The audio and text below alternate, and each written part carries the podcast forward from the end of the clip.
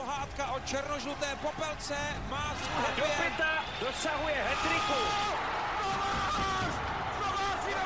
Kometa je pojď na 50 letech zpátky na si dovolil Robert Kysa. Jágr zvedá ruce k nebi! Kristianka dává gol a Plzeň má svůj titul. Pastalanista! Je to doma! Dobrý den. Extraliga má za sebou úvodní čtvrtinu základní části a to znamená dvě věci. Za prvé si můžeme dovolit bilancovat a za druhé se blíží listopad a s ním první akce národního týmu v rámci Eurohockey Tour. Kdo by se mohl z Extraligy objevit v nominaci na turnaj Karialy? Posloucháte Hokej bez červené, podcast o českém hokeji se šéf-komentátorem ČT Sport Robertem Zárubou. Dobrý den, v tomhle podcastu uslyšíte všechno, co se nám nevešlo a nebo nehodilo do televizního vysílání. A dnešní téma připravil, uvádí a podněty klade Tomáš Řanda. Tak vám přejeme příjemný poslech. Už příští týden se dozvíme oficiální nominaci hlavního kouče národního týmu Kariho Jalonena na první akci nové reprezentační sezony. A my si tentokrát trochu zaspekulujeme, kdo by se z domácí extraligy mohl dostat na finský turnaj. Je pravda, že v tomhle podcastu to moc neděláme. Eh, Spekulacemi se moc neživíme, ale, ale dneska uděláme výjimku a budeme si trochu hrát s jmény pro první nominaci eh, Kariho Jalonena v nové sezóně. Eh, Ten turnaj se mimochodem bude odehrávat z větší části v Turku, kam se vlastně Eurohockey Tour vrací po docela dlouhé době. Mm. Mělo by to být 10 let. Eh, Je to zhruba tak. My jsme v Turku naposledy vyhráli turnaj Karely. Pokud se nepletu, tak eh, tehdy s Ondřejem Pavelcem v bráně je to vůbec možný, je to možný. A eh, zároveň teda ten, pro nás ten celý ročník začne v Českých Budějovicích, kde hrajeme ze Švédy. Ten, říká se tomu breakout game, ale mně se víc líbí ten, ten odsunutý zápas nebo, nebo mimořádný zápas. Pro České Budějovice velká událost, taky tam se po nějaké době vrací národní mužstvo. Eh, Tak eh, vlastně eh, dva takové návraty no, na, na turnaj Karialy. A zároveň to bude první z dvou roků, kdy se v Eurohockey Tour místo Rusů objeví Švýcaři. Takže to bude zajímavé oživení a my uvidíme, jak na tom Švýcaři tedy doopravdy jsou. A oni to berou, řekl bych, jako skutečně posun, jako čest, že se mohou jako zařadit do té, do té čtyřky místo Rusů, tak eh, to bude taky novinka téhle sezóny. Obecně, eh, až se budeme bavit o těch eh, konkrétních jménech, která by mohla potom zaznít, tak by to mohly být podle mě i takové návraty do reprezentace v rámci, těch, v rámci toho individuálního pohledu. Mohli, ale nemuseli. Možná i zároveň budeme trošku srovnávat s tou loňskou nominací ještě Filipa Pešána. Mm. Když bychom šli postupně po těch eh, jednotlivých postech a začali bychom od brankářů, tak eh, v loni to vlastně byla plejáda extraligových golmanů. Eh, Byla tam trojice Petr Kváča, Štěpán Lukeš a Miroslav Svoboda. Všichni se zachytali, když trošku neplánovaně, nebo v jiném pořadí, než No. možná bylo To bylo divoké, divoké brankoviště jsme měli. No a jak by to mohlo vypadat letos? Myslím si, že s tím obsazením, eh, aspoň tedy co se týče toho počtu, eh, tedy všichni tři z České extraligy, tam by to mohlo být stejné. Já si myslím, že to tak bude. Eh, S tím, že do Turku se vydají ale pouze dva brankáři. Nemyslím si, že pojede kompletní trojice, je to i zbytečné. Po mém soudu si, se tady v Českých Budějovicích může znovu objevit Petr Kváča po roce z té trojky. Potom si myslím, že by mohl dostat příležitost Aleš Teska, bych si tak typnul, protože ten chytá opravdu famózně zatím na podzim. A pak je tam celá taková řada vyrovnaných brankářů, ale z nich mě osobně vyčnívá eh, nevyužitý Dominik Frodl v Pardubicích.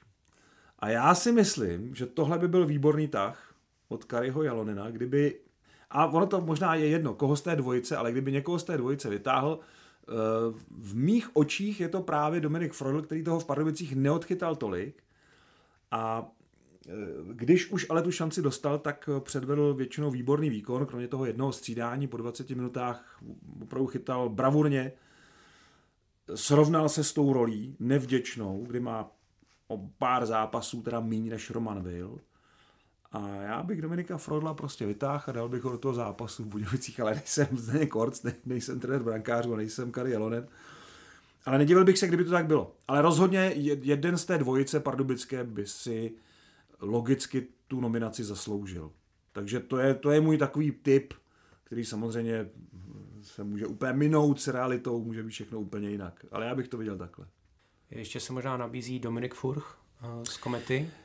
Samozřejmě. To by byl ten návrat? To by byl jeden z těch návratů. A já si myslím, že k těmhle návratům je ještě čas. Že mm, aspoň teda všichni trenéři až dosud stavili to listopadové mužstvo víc na těch prospektech, na těch nadějích a míň na těch návratech. Pár návratů tam bude, možná, že jeden z nich bude Dominik Furch, to je pravda, chytá taky dobře, ale já bych se nedivil, kdyby spíš to odsunuli a nechali to na prosinec, anebo možná dokonce až na únor na švédské hry. Uvidíme. Je to jedna z, určitě jedna z možností. A pak ve Finsku, pokud tedy nepojedou tři brankáři z extraligy, by asi Jalonen ukázal na jednoho z dvojce Patrik Bartošák, Marek Langhammer. Eh, tam by se jevilo jako možné to zařazení Marka Langhamra, ale eh, já nevím, jestli se nebude trošku víc šetřit. Eh, je to paradoxní, je to národní tým, ale zase není to mistrovství světa. A jestli Marek Langhammer pak spíš nepřiletí na tu druhou nebo možná ještě víc třetí akci, která je celá ve Stockholmu, kde ta letenka opravdu dává smysl, že on tam pak stráví celý ten turnaj, kdežto tady by vlastně letěl na přípravu a pak by se vracel do toho Finska. No, nevím. Jo, určitě, je to jedna z možností taky. A je pravda, že Marek Langhammer taky potřebuje víc startů v národním týmu. Takže pokud eh, bychom rozevřeli ten vějíř mimo extraligu, tak určitě máchneme do, do finské ligy a Marek Langhammer je, je dobrý typ. Patrik Bartošák, taky možnost ale tím, jak Marek chytal na mistrovství světa pod Kari Jalonenem, tak bych si spíš eh, vsadil na něj. Když se přesuneme k obráncům, tak eh, v tom loňském výběru byli dva extraligoví zástupci. David Jiříček eh, je samozřejmě v zámoří, takže zbývá jen Pavel Pícha. Ale na druhou stranu máme v extralize zpátky Jakuba Jeřábka s Janem Ščotkou, takže ti asi by mohli připadat v úvahu a pokud tedy se budu vracet k těm eh, návratům, tak eh, mě rozhodně napadá jak Jan Košťálek, tak Petr Zámorský. Eh, myslím, že Petr Zámorský má takové vytížení v Plzni, že by mu asi malinká pauza nevadila.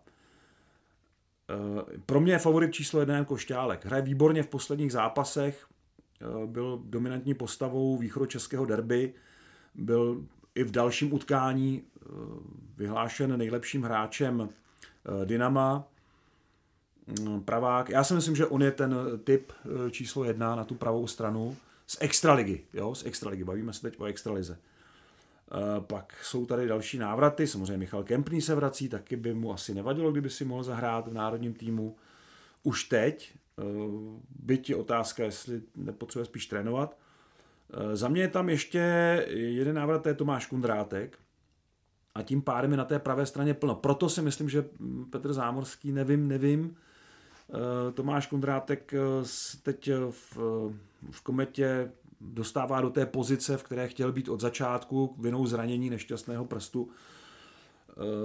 Po prvním zápase musel absolvovat dlouhé léčení a já si myslím, že má chuť hrát a to si myslím, že by byl dobrá uh, druhá volba na tu pravou stranu obrany. A vůbec bych se nedivil, kdyby tady uh, vzniklo znovu spojení s Davidem Musilem. To jako by dávalo pro mě jako smysl.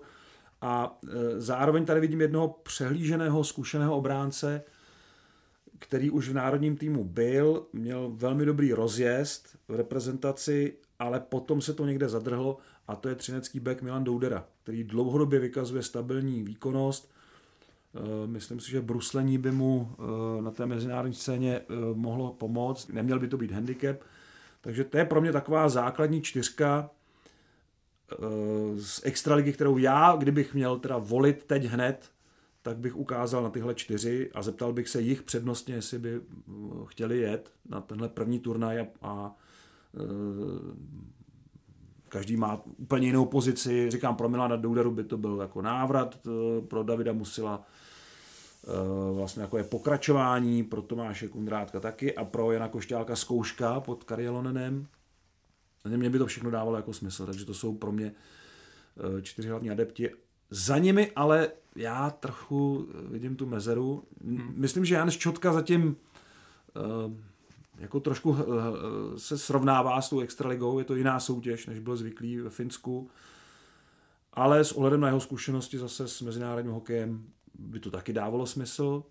Podpořit ho, trošku ho naopak tím psychicky zvednout třeba, eh, protože nominace jako to rovná se důvěra a to je to, co hráč, když trochu tápe třeba, nebo možná ne, nezáří tak, jak si všichni představili, tak to, to přesně potřebuje, trošku jako vidět, jo, tady za mnou stojí, tady mi věří. Tak eh, tohle by možná mohl být důvod pro jeho nominaci. Eh, no a mm, trochu tam chybí to mládí, no. Hmm. Tím, jako odešel David Jiříček, Stanislav Svozil, ty, ty, jsou pryč jako dva největší talenty v obraně, které máme za poslední roky, tak, tak najednou v té obraně to, to jako bude trošku uh, věkově spíš v tom středu a v, řekněme i v tom věku, který už se považuje za, za zkušenou část kariéry. Takže v té obraně to vidím takhle.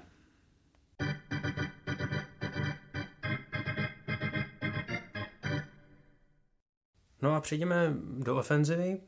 Tam vlastně se dá očekávat eh, největší přetlak eh, těch adeptů, hmm. protože hmm. i loni vlastně bylo eh, hned devět zástupců z extraligy na Kariele. Takže je otázkou, jestli bude mít Extraliga nějakého zkušenějšího zástupce, protože nabízí se možná Tomáš Zohorna, ale ten se teď potýká se zraněním. Nevím, jak vážné to je. A Tomáš, když byl schopen přijet z Vladivostoku nebo z, prostě z toho dálného, z Chabarovsku, z toho dálného východu prostě, tak tak já věřím tomu, že z Pardubic by to zvládl taky. Ale to je zajímavá otázka. Já bych řekl, že ať už Kari Lonen uh, zvolí kohokoliv z té první formace Pardubic, protože tam už se vystřídalo pět hráčů a všichni se tam ukázali buď výborně nebo velmi slušně, tak nemůže udělat chybu. Já bych ten útok prostě v nějaké podobě vzal, ať už teďka s Davidem Čenčalou, kde hraje Robert Kousal centra a Lukáš Radil na křídle, já bych prostě vzal tu lineu tak, jak prostě momentálně k dispozici a nechal bych ji hrát prostě na tom turnaji. Jo? Nebo aspoň bych je vzal třeba do Budějovic na ten zábal, nevím, jak tam může být nějaká dohoda, ale já bych prostě nechal hrát. Jako, jsou to zkušení hráči už, ale zase na těch velkých turnajích toho tolik odehráno nemají až na Tomáše, takže uh, musí trošku bojovat už od začátku o tu, o tu nominaci, o kterou jde nejvíc na mistrovství světa. Takže první útok Pardubic v nějaké podobě. Za mě eh, jako dobrá příležitost jako využít klubovou spolupráci. Takže druhý útok Kometa? Ne. No i když Adam Zbořil hraje výborně. A Petr Holík uh, taky, to je, je vidět, že on je schopen zásobovat těmi golovými přihrávkami opravdu uh, tak dobře, že zvedne Luboše Horkého na 10 gólů a udělá z něj nejlepšího střelce podzimu. Pamatuju si, že po těch prvních dvou kolech Peter Müller 4 góly, Petr Holík 0 bodů. No a teď se ukazuje, že to fakt byla jenom rozjezdovka a u Petra Holíka je to vždycky otázka spíš kondice, protože hokejista je to parádní a moc takových kreativních centrů už nemáme. Takže za mě jasně, určitě.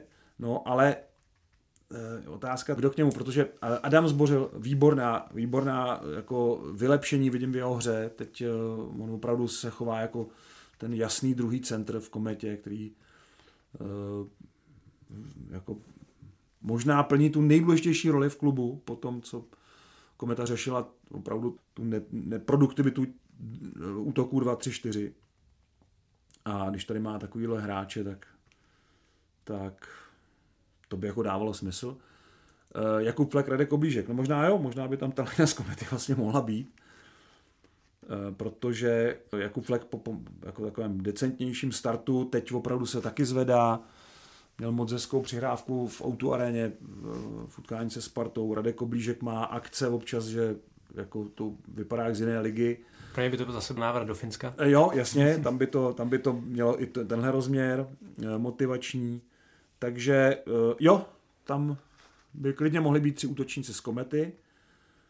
A když jsme teda u těch klubů, tak vidím určitě dva hráče z Vítkovic, nebo minimálně teda Dominika Lakatoše, který by tu reprezentační šanci už konečně zasloužil. Zase po takovém tom doteku eh, by to chtělo opravdu ho vyzkoušet, jak na tom je, opravdu, protože eh, má, jako nabral v těch Vítkovicích obrovské sebevědomí. Když se Peter Müller zranil, dali mu C na dres. To něco znamená. Jo? Kluk, který přijde vodinut a není to taková hvězda jako Peter Müller, ale je schopen, schopen jako ty zápasy ovlivňovat, rozhodovat. V přesilovce výborná střela. E, je otázka, jak, jak by to vypadalo pohybově, jestli by to šlo, ale kolikrát tyhle ty obavy tam ti hráči rozptýlili, že dokázali v tom systému najít si tu správnou pozici. Dominik Lakatoš určitě za mě jako jeden z možných kandidátů. Navíc jeho forma graduje. E, No taky, on to měl podobně jako Petr Holík. Nejdřív, eh, jak vypadl z té první liny ve Vítkovicích, eh, se mi zdálo, že třeba to, to nese jako špatně, že to na něj působí. Pak se Peter Müller zranil, eh, Dominik Lakatoš to vzal okamžitě na sebe, všechno, včetně toho C. A pak se Peter Müller vrátil a Dominik Lakatoš pokračuje ve druhé léně úplně stejně, takže je s tím srovnán. A zase nám všem ukazuje, pozor, já tady jako pořád jsem a jsem dobrá alternativa na tu přesilovku, na té pravé straně jsem schopný jako dávat góly. A eh, když, když jsem ho viděl,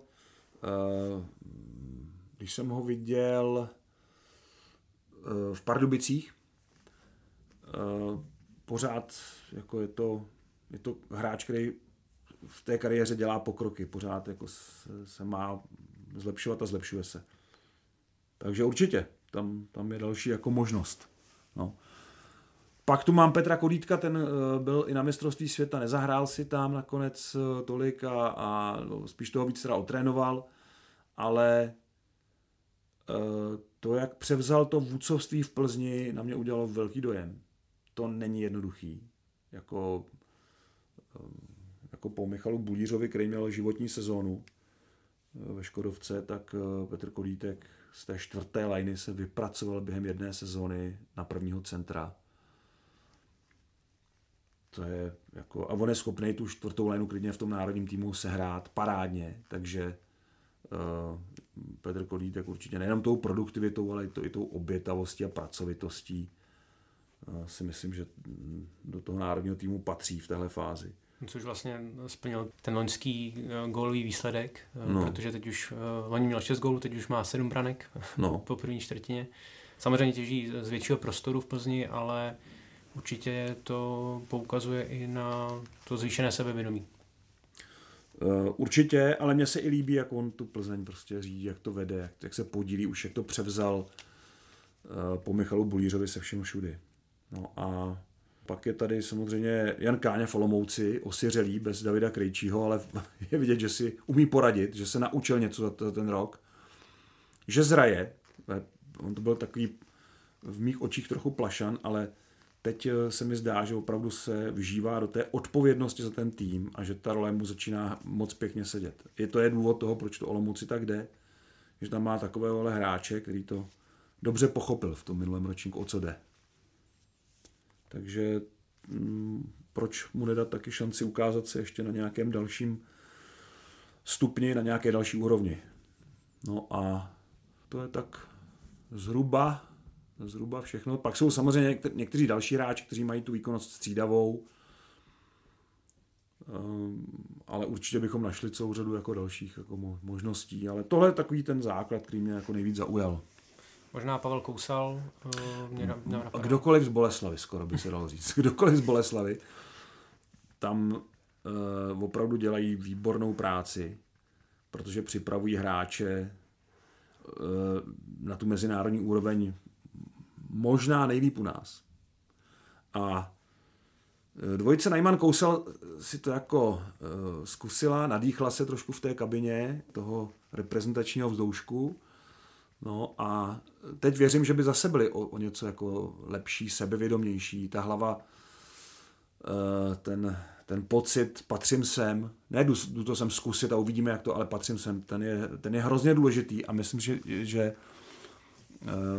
ta dvojička z Boleslavy už by dokázala, i, i Oscar Finn ostatně, by, který už je teda jakoby zase jinde, ale dokázali by to uh, už uh, Věřím tomu, že by, že by už netápali, že by jako měli opravdu víc těch dobrých střídání, kdy jsou uh, dominantní v, jako v tom smyslu, že plní přesně to, co mají jako v tom taktickém plánu, ale dávají tomu ještě něco navíc, protože si věří. Ta důvěra, ta sebedůvěra. Uh, věřím, že by byla na vyšší úrovni, než byla při těch zkouškách, při těch debitech vlastně. No a co z té nejmladší generace? Co Eduard Čale? Je na to ještě brzo? No, tak na nájezdy brzo není určitě, to nám ukázal. Jako, má skvělé ruce. Eh, mně se líbí jeho přehled ve hře. Viděl jsem ho eh, v Brně při utkání s Kladnem, které se kometě úplně nedařilo a tam byl eh, Eduard Čelé takový nej, největší, takovou největší hrozbou pro, pro kladenskou obranu. A mm, samozřejmě on má ještě trošku rezervy ale pořád je to hráč, který dostal první sezónu, hraje stabilně, hraje třetí útok, já jen čekám, kdy ho tam vyzkouší na přesilovky, ale kometě ty přesilovky jdou jako i tak, takže není moc jako, tam je přetlak, tam není moc jako místa, kam se vrtnout. Ale tam, tam by mě to zajímalo, protože ta zkouška 5 na 5, tam už eh, vypadá Eduard Čele velmi dobře což je skvělá zpráva. A výborný, že, že Kometa s ním nespěchá, zase na druhou stranu, že, že jako to ne, úplně uh, jako neždíme toho kluka, ale že, že na něm pracuje. Je, je vidět, že tam pořád je nějaký ten dohled Libora Zábranského a i zkušenosti Martina Pešouta, který připravil Jiřího Kulicha pro NHL. Ten kluk se prosadí dřív nebo později. Tomu věřím, že tam je to jenom otázka času. A teď eh, zapracuje na dalším takovém talentovi. Takže eh, to je skvělé pro český hokej. Je škoda, že ti kluci odcházejí docela brzo, eh, protože samozřejmě by se hodilo, kdyby tady vydrželi o, rok déle a kdyby Extraliga měla takovou úroveň, aby ne, ti hráči to nebrali tak, že další přestupní stanicí je švédská nebo finská liga. Že to, tohle to je velká motivace pro extraligové trenéry, aby dokázali z té ligy vydupat prostě opravdu soutěž na evropské špičce, což si myslím, že jsme těsně pod. Nejsme tak úplně jako, není to úplně katastrofa, ale přece jenom pořád tomu ještě něco málo chybí. Takže eh, Eduard Čale, já si myslím, že by to zvládnul, že by to, že by to šlo, ale otázka je, jestli by spíš neměl hrát s dvacítkou. Hmm. Jo, protože to bude ten turnaj, který bude pro něj důležitý i pro český hokej, potom semifinále letním, eh, potvrdit si v Kanadě, eh, že i další ročník, nebo ten ročník, který vlastně už to odehrál, Radim Rulík tam měl vlastně kromě Jana Mišáka ten, ten útok eh, téměř, tam, tam vlastně byli čtyři hráči celkem, nebo pět hráčů celkem bylo vlastně těch dvacítkářů. Ale teď eh, může vlastně použít téměř stejný tým a ukazuje se mu celá řada dalších jako hráčů. Eh, že menší hraje pravidelně v Olomouci a vůbec nezaostává, takže celá řada těch, těch kluků může se jako ukázat a, a bylo by dobře, kdyby hráli spolu ten turnaj dvacítek. Eh, určitě teda do Vánoc bych mu teď dal ten jeden turnaj spíš než s nároďákem. Tam si myslím, že je dost eh, jako jiných hráčů. Ale uvidíme. Třeba to bude opravdu tak, že Šala je tak výjimečný, že tu šanci dostane už teď. A bude nějaké překvapení teď eh, na turnaj Karely? Určitě. Protože když jsme se bavili třeba o Petrovi Korítkovi, uh. tak uh, mě napadá Krištof Hrabík z jeho plzeňského útoku. To je hodně zajímavý postřeh. Určitě. To by dávalo smysl, eh, když to Hrabík by tu šanci dostat mohl, teď už hrál první lineu, už se jako posouvá. Uh, jo, to, to je do, dobrý tip. A nebo by třeba uh, mohl dostat uh, pozvánku do národního týmu někdo z Karlových varů, třeba Petr Koblasa, mm-hmm. který už v tom minulém ročníku Zase tam byl hodně blízko třeba k nějaké větší šanci. Nebo Ondřej Beránek, nevím, někdo, někdo z Karlových varů z těch kluků, kteří už jsou jakoby usazený v té extralize a ukazují, že by mohli se podívat i někam dál. Jo, takových hráčů pár je. Martin Hanzel v Českých Budějovicích. Hmm, určitě bychom našli jako ještě pár takových jmén, které, které by dávaly smysl. A Kari Jalonen, jak objíždí tu extraligu a jak hodně konzultuje a jak mu ještě pomáhají noví manažeři a asistenti, myslím si, že má dobrý přehled a že to bude zajímavá nominace. A to ještě jsme nezabrousili do zahraničí ani. Protože trošku sleduju švýcarskou ligu a tam se docela daří jako našim nemáme tam moc útočníků, ale těm, těm, co tam máme, se docela vede slušně. Roman Červenka je čtvrtý v bodování a táhne zase uh, Jonu Represville a navíc už uh, jako kapitán. Michal Špaček, Ambry Piota vede bodování, uh, za ním je tam někde Filip Chlapík, uh, kousek pod ním. Uh, Matěj Stránský v Davosu, uh, Jan Kovář v Cugu. Uh, jsou všichni na prvním nebo druhém místě v klubu v bodování. Eh, já vím, že tam se asi počítá víc s tím vánočním turné, který se bude hrát ve Švýcarsku. Tam je dobrá možnost, ale zase máme tam, eh, a to bude hodně cestování, máme tam předtím ten zápas eh, ve Finsku, tuším, ten, ten čtvrteční. Takže oni by se ale zase vraceli do toho Švýcarska tam, takže uvidíme, jestli už padne na někoho teď volba, nebo jestli mají nějakou dohodu s Kari Jalonenem, určitě ano že někdo z nich by se třeba mohl podívat už teď do národního týmu. Takže eh, bude to zajímavá nominace jako vždycky, no. První v sezóně, po bronzovém úspěchu, takže se můžeme těšit.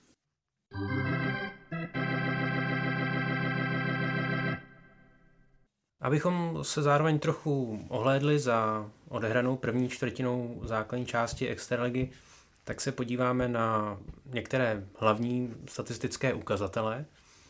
Eh, s tím, že tedy všechny týmy až na Olomouc a Třinec mají odehráno eh, aspoň těch 13 zápasů, eh, které tedy ohraničují tu první čtvrtinu. No a mě zaujaly speciální formace, respektive jak se proměnila hra speciálních formací jednotlivých týmů. A když začneme u přeslovky, tak už jsme to tady zmínili, nejlepší přeslovku má Kometa s téměř eh, neuvěřitelným eh, procentem využití přes 36%. A zajímavé je to srovnání právě s tím eh, loňským, nebo s tím minulým ročníkem, kdy Kometa byla po té základní části, po celé základní části až devátá s necelými 19%. Což je zajímavé, protože v týmu byl Peter Müller a to spojení s Holíkem se zdálo být jako skvělé, ale zároveň tam na té levé straně s Petrem Millerem téměř nebyla konkurence. Taky se stávalo, že Peter Miller tam bude hrát opravdu celý ty dvě minuty přesilovek a chtěl ten čas a dostal ho. A nemělo to takový efekt jako teď, kdy se to rozložilo trošku, trošku víc.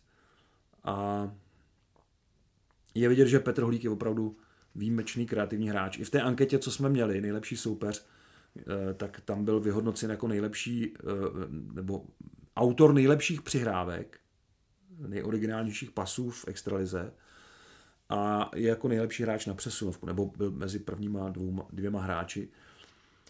Eh, tak je vidět, že možná pro něj to bylo naopak vítané oživení, že ta spolupráce teď zase v tom jiném přesunovkovém složení funguje dobře teď eh, poslední zápasy, eh, tam hraje Adam Zbořil vlastně ten hrot toho deštníku, nebo hrot toho, toho rozehrávače z modré čáry. Eh, teď z toho dal i gol, nebo byl z toho gol. Zajímavá varianta. Tam je, tam je jako je vidět, že to tam jako neustrnulo na něčem, jako něco nám tady fungovalo, tak to budeme takhle hrát pět let ale že tam zase, eh, nevím jestli Martin Pešout, nebo jestli sami hráči, ale každopádně tam jsou vidět prostě novinky v, tom, v té hře, že jako se nespolejí na něco, co fungovalo, teď nám to jenom prostě zrovna, jak se říká v vozovkách, nelepí, ale jinak to prostě budeme hrát furt takhle, tak je vidět, že, že, že Kometa má těch eh, možností jako víc a že, že je umí využít. A když už je to na 30%, tak to znamená, že to není jenom závislost na té první přesilovkové pětce, ale že tam musí být podpora i té druhé. Takže i to eh, jako kometě zatím vychází, no. proto se zvedá v té tabulce. Dalším eh, týmem, který se drží na 30% a vlastně je těsně za kometou, je Třinec, který potvrzuje tu loňskou formu, kdy, kdy měl nejlepší přeslovku v extralize. Ale tam, jestli se nepletu, ta křivka se strmě zvedá v posledních zápasech. Tam to nezačalo úplně dobře a ruku ruce s tím šly i výsledky, kde ten start mistrů nebyl přesvědčivý a teď si to, eh, teď se to jako daří, teď teda v těch přesilovkách oceláři jako excelují. Jako tři góly Mladé Boleslavy, přesilovka v pátek. Typický příklad. To Boleslav hraje oslabení velmi slušně. No vlastně nejlépe, ale k tomu se no. dostaneme za chvíli. Padlo tady jméno Petra Müllera, takže samozřejmě Vítkovice nemůžou chybět eh, na čele, nebo respektive v té první trojce. Eh, Ostravané jsou tedy na třetím místě a výrazně si polepšili. Eh, jejich úspěšnost je přes 27%, ale tady je si myslím zajímavé poukázat i na obránce Juraj Mikuše, který to hmm. taky řídí a má hodně přeslovkových bodů. Hmm. Určitě. Pro Vítkovice vlastně dva dobré tahy, no víc, ale tyhle dva dobré tahy eh, ve stejném směru. To znamená, někdo se už v extralize nehodí tomu klubu a my si ho bereme a dáme mu tu stejnou roli a, a ukáže se, že vlastně ten hráč ještě má co dát tomu týmu. Juraj Mikuš z Pardubic a Petr Miller z Komety a oba dva se ve Vítkovicích našli. Takže dobrá volba. No a padlo tady jméno Boleslavy a ta je vlastně po kometě takovým druhým skokanem, protože eh, zatímco loni eh, byla Boleslav na 13. místě z těch tehdejších 15 účastníků, tak letos má tu přeslovku čtvrtou nejlepší. Eh, samozřejmě je začátek sezóny, uvidíme, jak se bude bruslařům dařit dál. No ale kdo, kdo se tedy na přeslovce trápí, tak to je Olomouc. Logicky po odchodu Davida Krejčího hmm. Eh, z té loňské čtvrté příčky. To musí být znát. Spadla Mora na Když jsem se díval na první zápasy Bostonu, kde, kde hrál David Krejčí a, a původně tam byla i ta česká lajna, kterou pak uh, coach Montgomery uh, jako roztrhnul, protože oni sice byli výborní vpředu, ale, ale občas uh, taková ta rychlost těch protiútoků soupeře se jim nedařila úplně zachytávat. Ale možná tam byly i nějaké jiné důvody, každopádně on to rozdělil ale David Krejčí v těch přesilovkách a vůbec ta, ta souhra uh, s Davidem Pastrňákem, když ještě hráli spolu, teda v pět na pět, uh, Ježiš, na to se tak hezky koukalo. To mě připadalo jak třetí třetina v utkání obronc na mistrovství světa. To vypadalo opravdu moc pěkně. Taková jistota v té hře, i pod tlakem. Um, to už musí ten hráč opravdu mít uh, za prvé velké sebevědomí, ale podpořené jo, výbornou stabilitou, kvalitní kondicí, že jako není možné jen tak zatlačit eh, na, na, na, tu, na tu rozehrávku jako nějakou jako tvrdostí nebo, nebo agresivitou. A zároveň teda t, t, ty ruce a ta, ta, ten přehled ve hře. A když tohle všechno eh, Olomouci škrtnete, tak logicky teda to musí být jako znát na těch přesilovkách. Tam asi to nejde jen tak nahradit. Což si ale myslím, že dokázali dobře při hře 5 na 5 a v oslabení. Že, že v těchto kategoriích Olomouc uh, ukazuje, a není to Jan Káňa, o kterém jsme tady už mluvili, tak u, ukazuje, že, že se dobře přeorientovala na tou novou situaci a dokonce z ní vytěžila i nějaké výhody. Že někteří hráči zjistili, že teď vlastně dostanou víc času, že bez Davida Krejčího tam je eh, pro ně výborná šance a že taky ten hráč pro světové třídy jim ukázal, jak se ten hokej taky může hrát. A vidět to každý den na tréninku a, a mít to v zápasech jako, jako na dosah a před očima, ukazuje se, že i v tom pokročilejším věku to může být dobrá škola. A Olomouc má ten věkový průměr trošku výš než ostatní, ale ukazuje se, že v tomhle věku se může něco jako přiučit, naučit a, a nechat se inspirovat. E, není to jenom v tom samozřejmě, to je a možná to ani není to nejpodstatnější, ale když jsme teda začali o tom ubytku přesilovky, tak logicky mě to svedlo k tomu e, tématu David Krejčí a Olomouc, ale je tam i vidět dobrá práce v Olomouci. To, co tam udělal Zdeněk Moták, čem pokračuje Jan Tomajko, pracují s tím, co mají a pracují s tím dobře. Já na to můžu navázat uh, statisticky, protože Olomouc si výrazně polepšila v oslabení. Uh, loni byla předposlední a letos uh, je na vynikajícím třetím místě. Hmm. No ale vůbec nejlepší je právě Mladá Boleslav. A tady bych teda se skutečně u toho zastavil, protože aktuální úspěšnost Boleslavy v oslabení je téměř 90% a je to ten hlavní skokan oproti Loňsku, protože uh, loni byli bruslaři poslední uh, s necími 73%. Nevím, jestli to je jenom příchodem Ladislava Čiháka, hmm. ale určitě je to pohybem. Jenomže i loni měli bruslaři dobrý pohyb. Oni pořád vlastně ten název leští eh, jako s tou hrou, že to opravdu sedí výborně. Mimochodem je to, je to jeden eh, z, vlastně z nejvtipnějších názvů jako z těch relativně nových. Každopádně je skvělý, když ten klub opravdu dělá čest tomu názvu stylem hry a tady to opravdu sedí.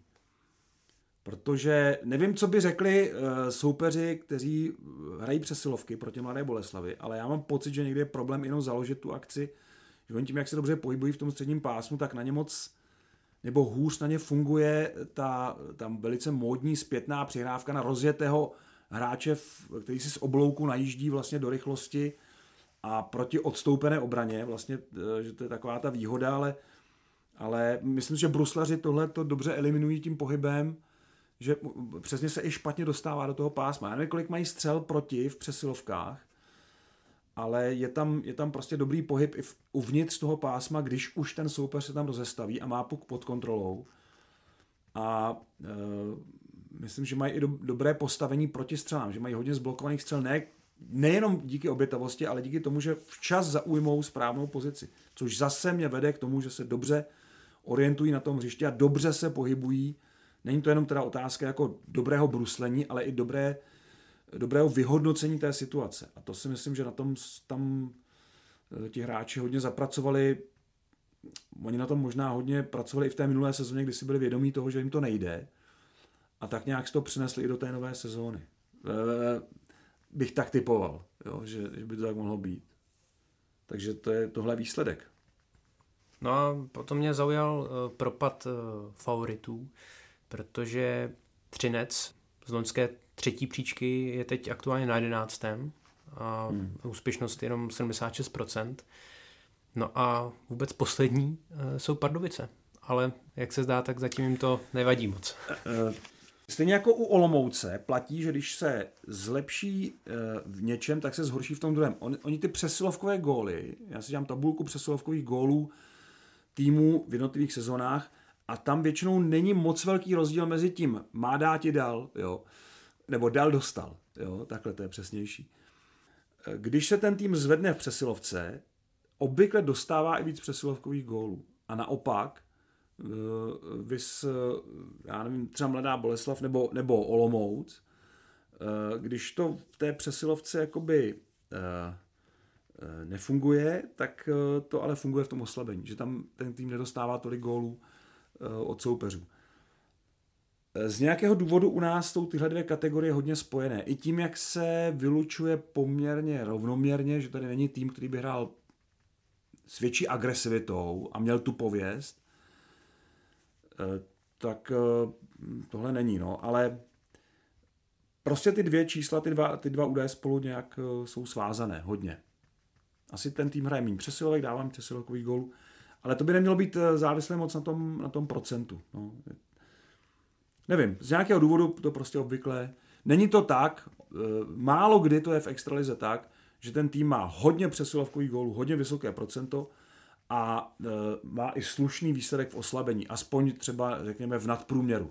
Většinou je buď v průměru nebo podprůměru, že to má vyrovnané ty přesilovkové góly. Málo kdy tam je nějaký opravdu výrazný rozdíl.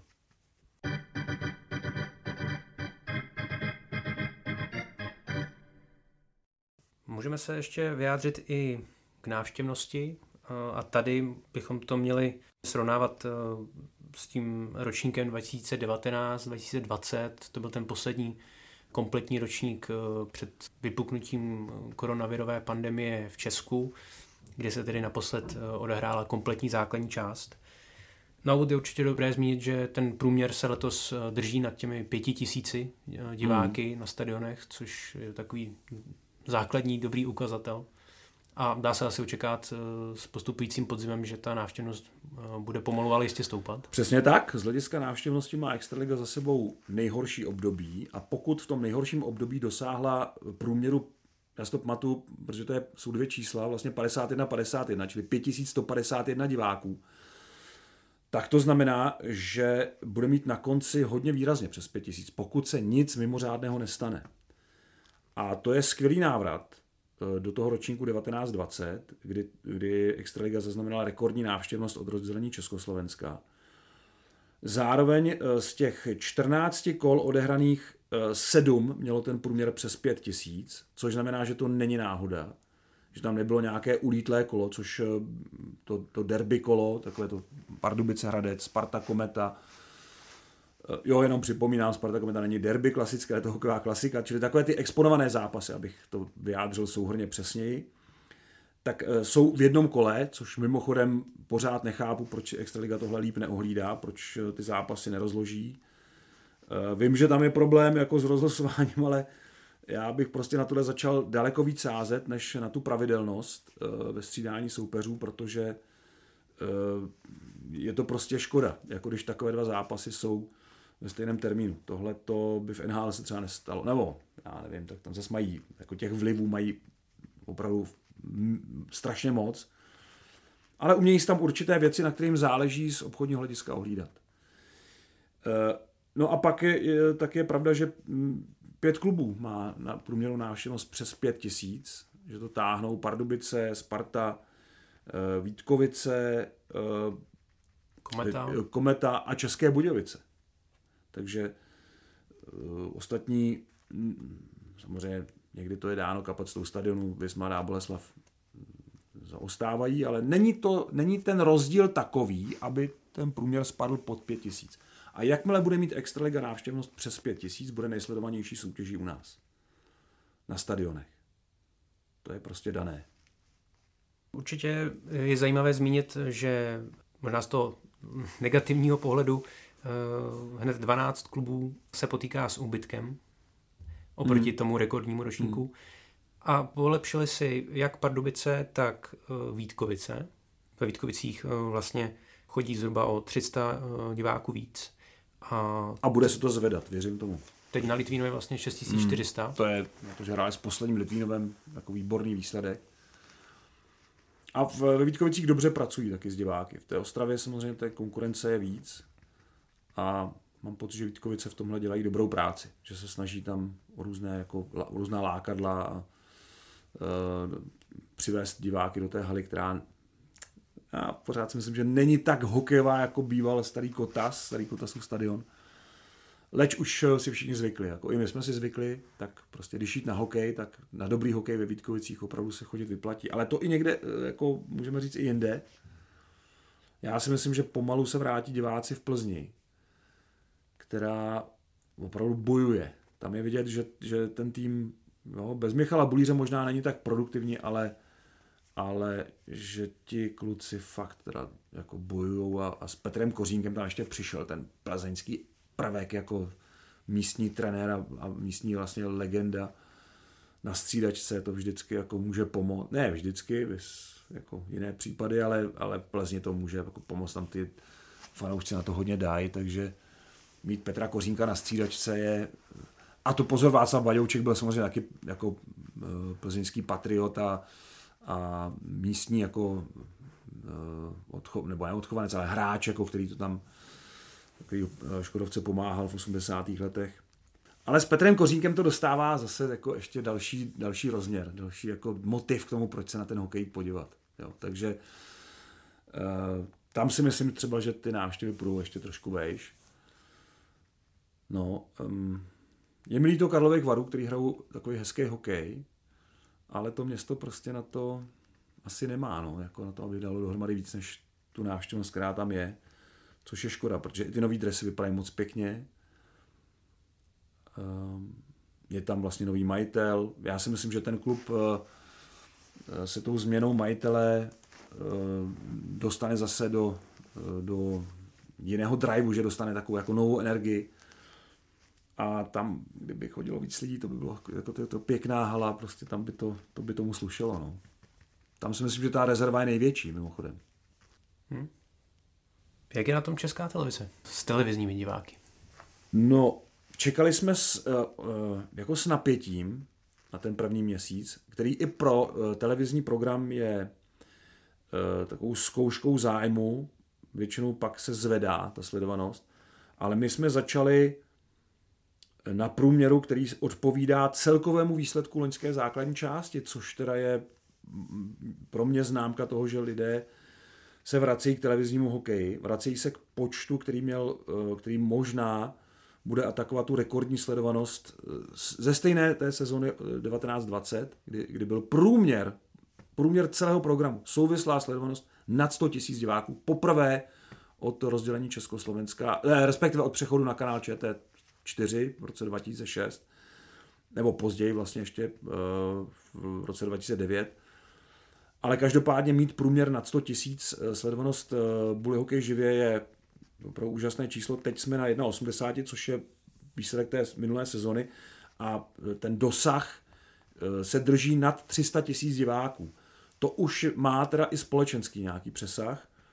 A tři zápasy měly teda nad 400 tisíc diváků. A to už, když v tom nejsou započítané sportbary, restaurace a jiné, jiné typy kolektivního sledování, tak to je opravdu výborný výsledek. Ty můžeme předpokládat, že to může být eh, fakticky až někde kolem půl milionu, nebo lehce pod půl milionem.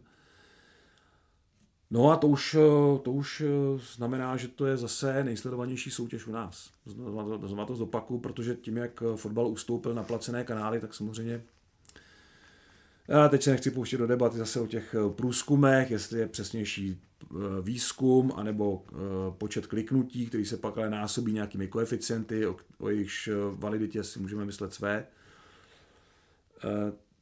Každopádně to, co se dá porovnat, tak, tak je, je naprosto zřejmé. Jako sledovanost stoupá v české televizi u extraligového hokeje a samozřejmě ještě jeden faktor, nesmíme podcenit, který vždycky se do toho promítnul a to je úspěch národního týmu. Na tom závisí zájem o hokej obecně od zhora dolů.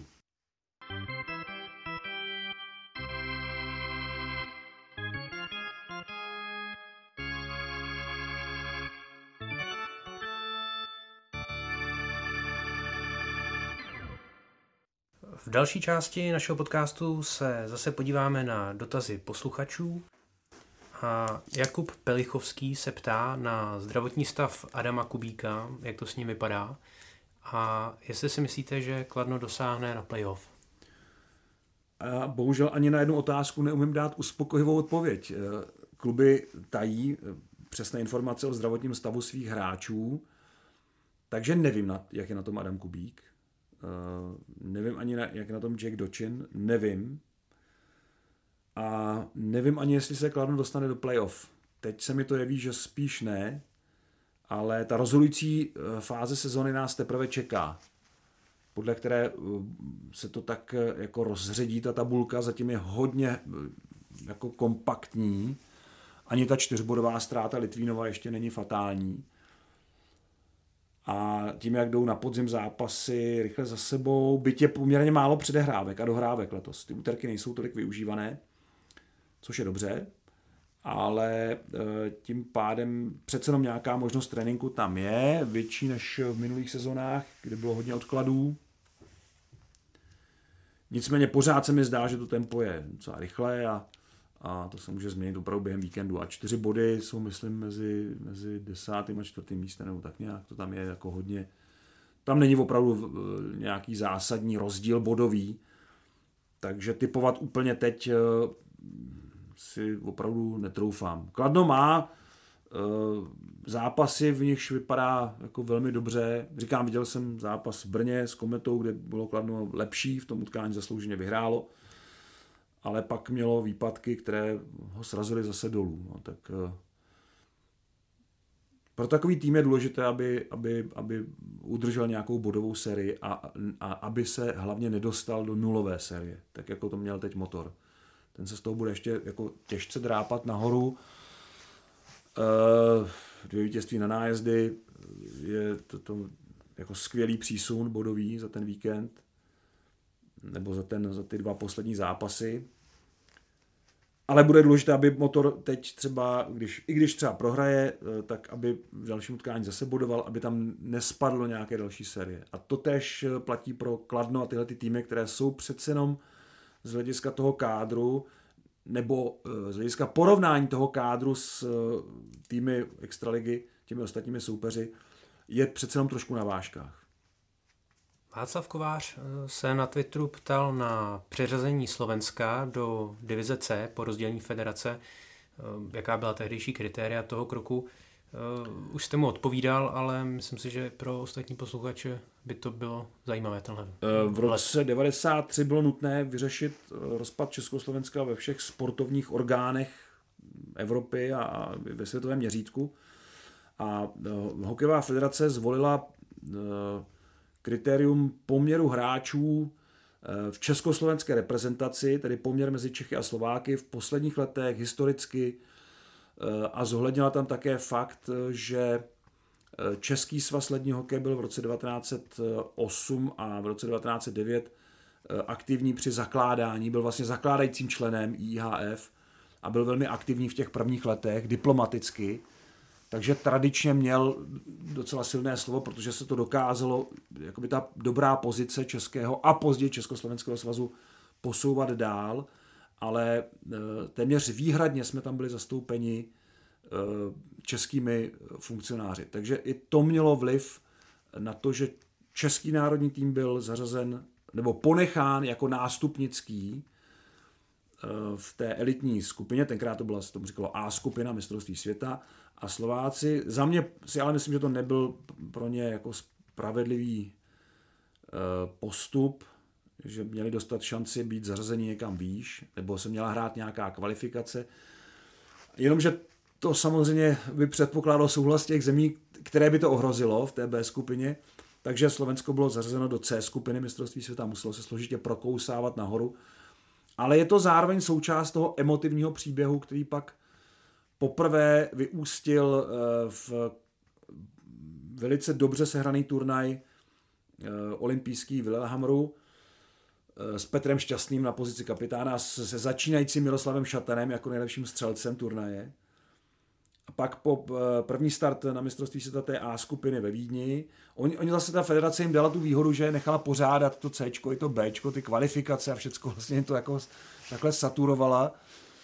To poněkud kruté rozhodnutí, ale Slováci si to uhráli sportovní cestou a, a vlastně deset let poté eh, vyhráli mistrovství světa, takže to byl pro ně takový jako happy end tohoto nešťastného příběhu. Ale kritéria hovořila jasně, protože tím nástupnickým státem bude Česká republika a převezme vlastně všechno to po Československu jako mm, ve všech kategoriích.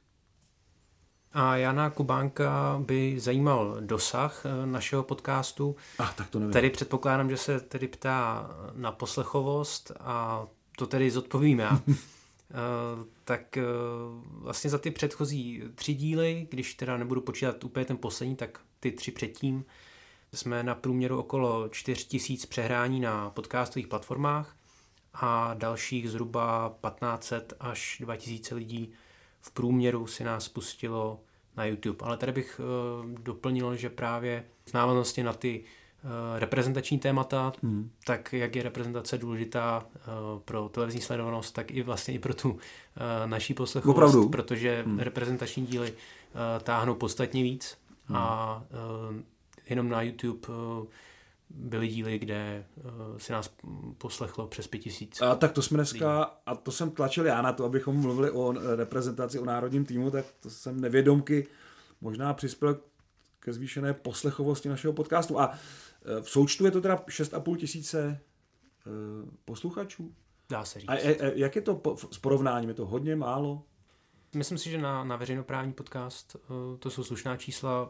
Samozřejmě um, řekněme, ty soukromnější podcasty, které si možná nezakládají na, na formálnějším zpracování, tak ty asi táhnou trošku víc. No, dneska jsme trošku popustili úzdu fantazii, ale jinak to máme hodně postavené na faktech, já bych to asi ani jinak nechtěl, eh, že se snažíme hodně mm, pracovat eh, jako víc s fakty než dojmy. Ale dneska těch dojmů jsem teda pár předložil, tak samozřejmě to je jako, že se vydávám hodnocení posluchačů, kteří budou mít třeba úplně jiný názor a budou si myslet, že třeba tenhle ten brankář by tam neměl být a měl by tam být tenhle.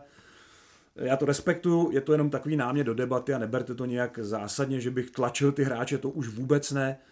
Eh, já jsem spíše zvědav na tu nominaci, než že bych eh, tam chtěl někoho konkrétního mít a dávám tady k dispozici jenom svůj náhled objektivního pozorovatele, jak se mi to jeví teď, kdo si třeba myslím, že by mohl v tom národním týmu být, ale, ale rozhodně to není tak, že bych tam někoho chtěl za každou cenu mít, anebo někoho nechtěl. Takhle já to opravdu nemám.